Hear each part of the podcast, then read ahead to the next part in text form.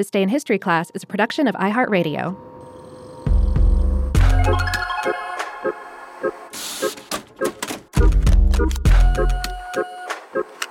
Hello, and welcome to This Day in History class, a show that skates through historic moments one day at a time.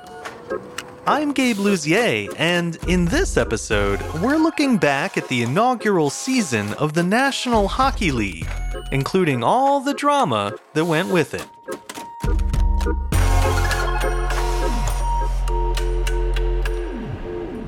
The day was December 19th, 1917. The first four teams of the newly formed National Hockey League took to the ice for the first time.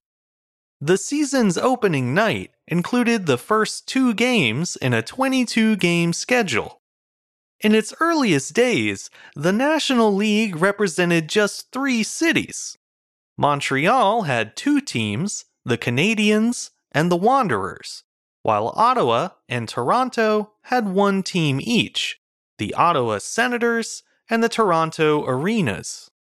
The Toronto team eventually became the Maple Leafs, but at the time, they were unofficially known as the Arenas after the team's original operator, the Toronto Arena Company. The NHL had announced its formation just a month earlier, on November 26th. Prior to that, the National Hockey Association, or NHA, had been the sport's leading professional league. The decision to dissolve the NHA and establish the NHL was largely motivated by a mutual dislike of one man, Eddie Livingstone, the owner of a team called the Toronto Shamrocks. Livingstone was known for being confrontational and had fought with his colleagues for years. The final straw came in 1915 when he purchased a second team in Toronto without the league's permission. The other owners wanted to kick him out of the NHA, but according to league rules, they couldn't. To get around the problem, they took an even more drastic measure. All of the owners, except for Livingstone, met at the Windsor Hotel in Montreal and voted to form a new league. No Livingstones allowed. Three weeks later, the first game in NHL history was played between the Montreal Wanderers and the Toronto Arenas. It's worth noting that ice hockey was played a bit differently in 1917 than it is today. For example, forward passing wasn't allowed, and concepts like icing and line changes hadn't been introduced yet. Teams were also smaller, consisting of just 14 players, including only one goalie.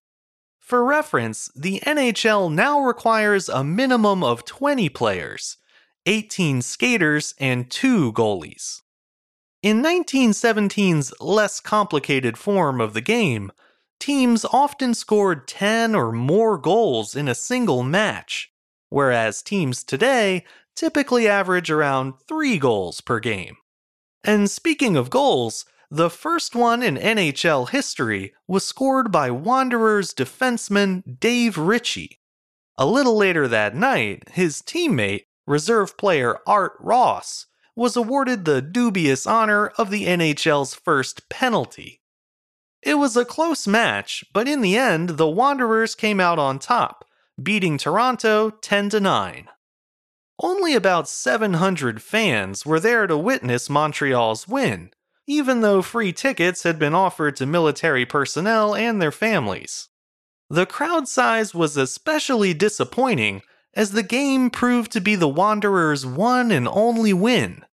They lost their next three games, and then a couple weeks later, on January 2nd, 1918, the team's Westmount Arena burned to the ground. With nowhere to practice or host a game, the Wanderers wound up forfeiting their next match.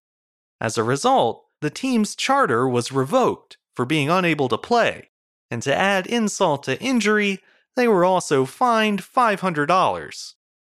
The second game of December 19th had issues of its own, including an overcrowded arena and a contract dispute.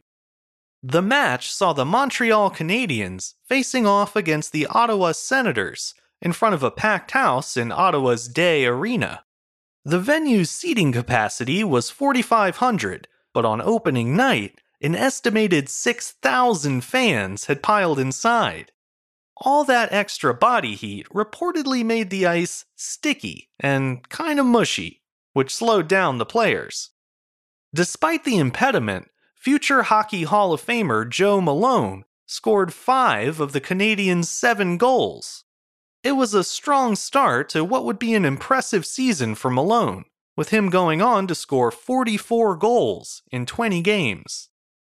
While Malone was cleaning up on the ice in the first period, two players for the Senators were refusing to play at all until their contracts were reworked. Right wingman Jack Darragh and defenseman Hamby Shore had only agreed to a 20 game season with the NHA, but the NHL had added a few extra games to the schedule. The league quickly adjusted the players' contracts to account for the longer season, and both men joined the game during the second period. But by that point, the damage had already been done. The Canadiens beat the Senators 7 to 4, leading the Toronto Sun to suggest that, quote, had the Ottawas started out with their regular team, they might have landed the match. Despite these growing pains, the NHL managed to finish its first season, even though the Wanderers' departure had left them with just three teams. The dwindling roster led the Toronto Globe to declare that, quote, pro hockey is on its last legs. That prediction didn't pan out, as over a century later, the NHL is still going strong, with more than 30 teams now spread across North America.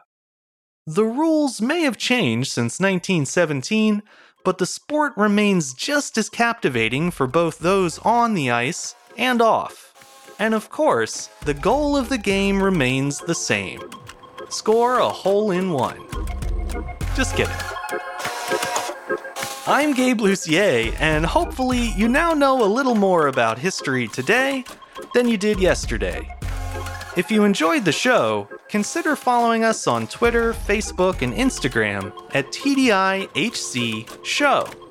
And if you have any comments or suggestions, you can always send them my way at thisday at iHeartMedia.com.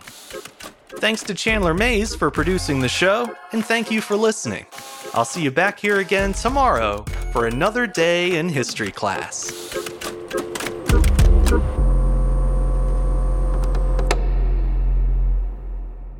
For more podcasts from iHeartRadio, visit the iHeartRadio app, Apple Podcasts, or wherever you listen to your favorite shows.